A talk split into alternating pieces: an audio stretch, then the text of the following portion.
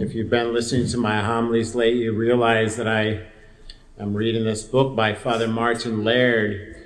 It's entitled Into the Silent Land. It's about contemplative prayer.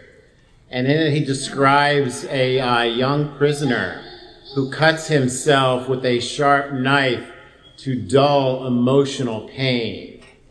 This prisoner says, As long as I can remember, I've had this hurt inside. I can't get away from it. And sometimes I cut or burn myself so that the pain will be in a different place and on the outside. So sad, you know. I even uh, someone I love very much uh, was cutting himself. My friends, it is into this prisoner's pain and into our own pains and difficulties that Jesus presents these parables about the kingdom of God. You know, I think it is easy to look around our hot mess world and simply wonder what has happened. What's happened to this place?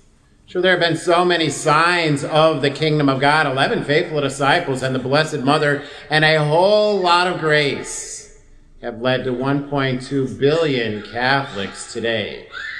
2.4 billion almost Christians if you include the Protestants and our brother our Protestant brothers and sisters. This early church grew from a small outpost of the Roman Empire to literally every corner of the globe, contributing so much to art and science and literature, so much to truth, beauty, and goodness. Heroic men, women, and children, great saints, living such virtuous lives, many of them martyrs, so much fruit, so many signs of the coming kingdom. What has happened? What's happened to our world? The church seems to be shrinking. We seem to be losing the culture wars, do we not? Our ability as a church to shape morality and values in our society.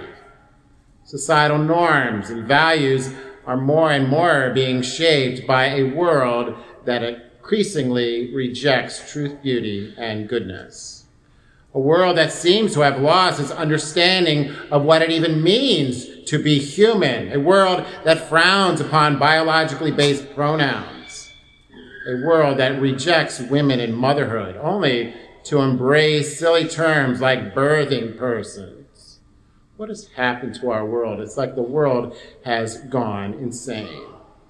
But again, it is into these circumstances of our current condition that Jesus addresses these parables. You know, only Mark recounts today's first parable, the seed. One of my favorite commentaries is written by Mary Healy. She speaks of how Mark focuses on the seed's intrinsic power to grow of its own accord, as the gospel says. The farmer knows not how.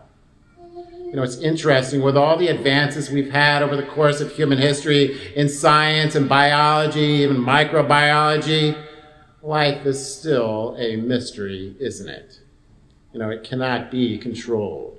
The gospel says the land yields fruit, first the blade, then the ear, then the full grain in the ear. You know, the farmer can do their thing right. They can water. They can pluck those weeds, fertilize the soil. He or she can do a whole host of things.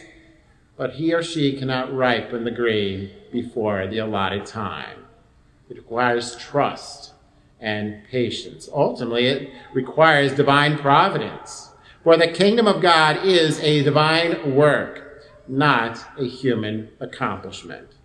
Of course, he does ask for our help. He does ask every last one of us to help him to participate in his plan of salvation for the whole world. But it is God who brings about the growth. It is God who brings about the kingdom. And this growth, this coming of the kingdom, can be imperceptible at times and sometimes even seem to be backtracking, if you will. We do, however, well, we can cooperate with grace, but we cannot hasten its coming. We cannot hasten the coming of the kingdom any more than the farmer can harvest his or her grain in January. Yet ultimately, the kingdom will come. In fact, it is coming. And in fact, it is already here, just not yet. Already here, not yet. For the seed, God's word has an intrinsic power of its own. And this first parable is a reminder, perhaps an encouragement to all of us, that our efforts to help bring about the kingdom are producing fruit. While also a warning, perhaps, to us that we cannot control the process. The kingdom of God is coming. God did break into his creation. God broke into our human condition and he took on our flesh. And yes, he redeemed it. He paid the price for our brokenness. Ezekiel speaks of this so beautifully, speaks of this reality in the first reading, using beautiful symbolic language. He speaks of Christ. I will take from the crest of the cedar, from its topmost branches, tear off a tender shoot, and plant it on a high and lofty mountain on the mountain heights of Israel, I will plant it. Of course, he's speaking of Mount Calvary. It shall put forth branches and bear fruit and become a majestic cedar. This fruit, my friends, is our faith. The fruit is our salvation, for Jesus has conquered sin and death. How? Well, through his obedience to the Father's will. He has become that majestic cedar of grace. And Jesus did that for you. He did that for me. And he continues to pour forth his grace in abundance upon us. But he also asks for our help. But let's be clear, not because he needs it, but because we need it.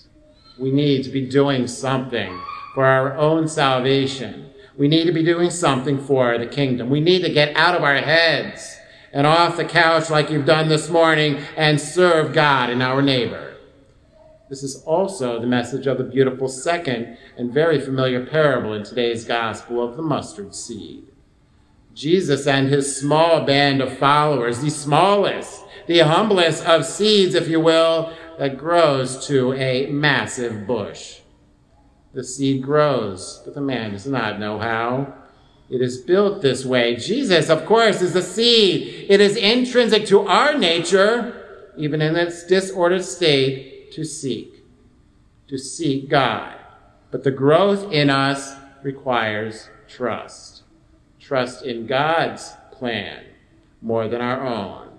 And it requires patience. Because it is, as I said, a divine work, not a human achievement. God brings about the growth sometimes imperceptible growth, but He brings it about. So we're called to trust and to be patient. My friends, today's gospel ends by saying He spoke the word to them as they were able to understand it. Doesn't sound honestly like he had a lot of confidence that they would get it, does it? But it says to his own disciples, he explained everything in private who were his own disciples? Well, those he chose, those who responded to his call. In other words, you and me. Those who have come to him, those who continue to seek him out, those who continue to be engaged with him, spending time with him in private. The gospel, the good news, I think is very difficult to get at times, especially in these confusing times when the world is literally screaming so many things in our ears that are counter to the gospel. But getting it, my friends, is not a passive exercise. We must actively engage in order to get it. We must lean in, if you will. Come to Jesus with minds and hearts truly open to truth, beauty, and goodness. My friends, that younger prisoner in, uh, that I referred to at the beginning of my homily, the one who had that hurt inside of him as long as he could remember, the one who cut and burned himself to try to move that pain to another place on the outside. This prisoner was simply encouraged to turn his prison cell into a monastic cell and to meditate twice a day. This prisoner said, after only four weeks of meditating half an hour in the morning and at night, the pain is not so bad. And for the first time in my life, I can see a tiny spark of something within myself that I can like.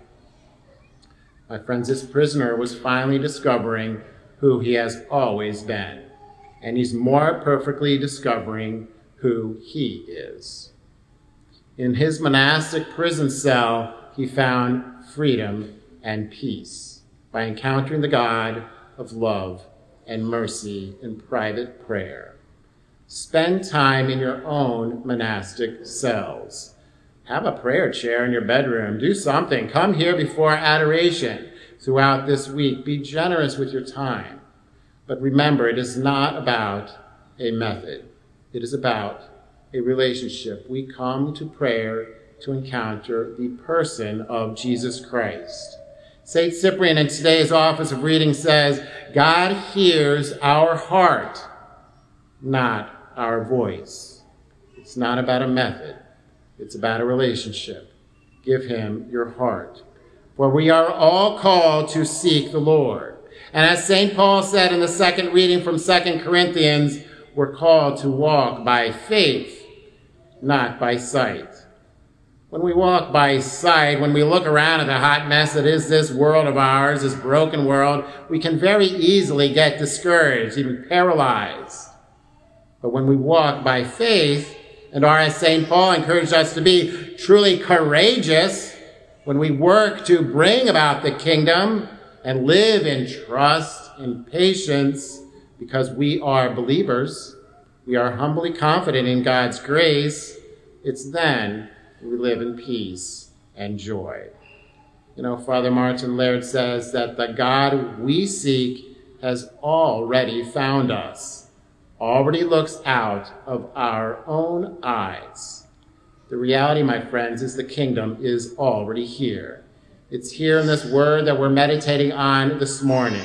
It is there in the tabernacle right now and throughout this week. In a few moments, it will be right here on this altar here for our adoration and reception. It is out there, my friends, in these pews, in the people of God seeking the Lord in faith. And please God, it is also right here in our hearts and in our minds, literally looking out of our own eyes because we are in a state of grace. The kingdom is already here, but not yet. Let's work and help him bring about the kingdom more perfectly. Let's all embrace more perfectly that mustard seed and not be afraid to use it. And may God be praised. Amen.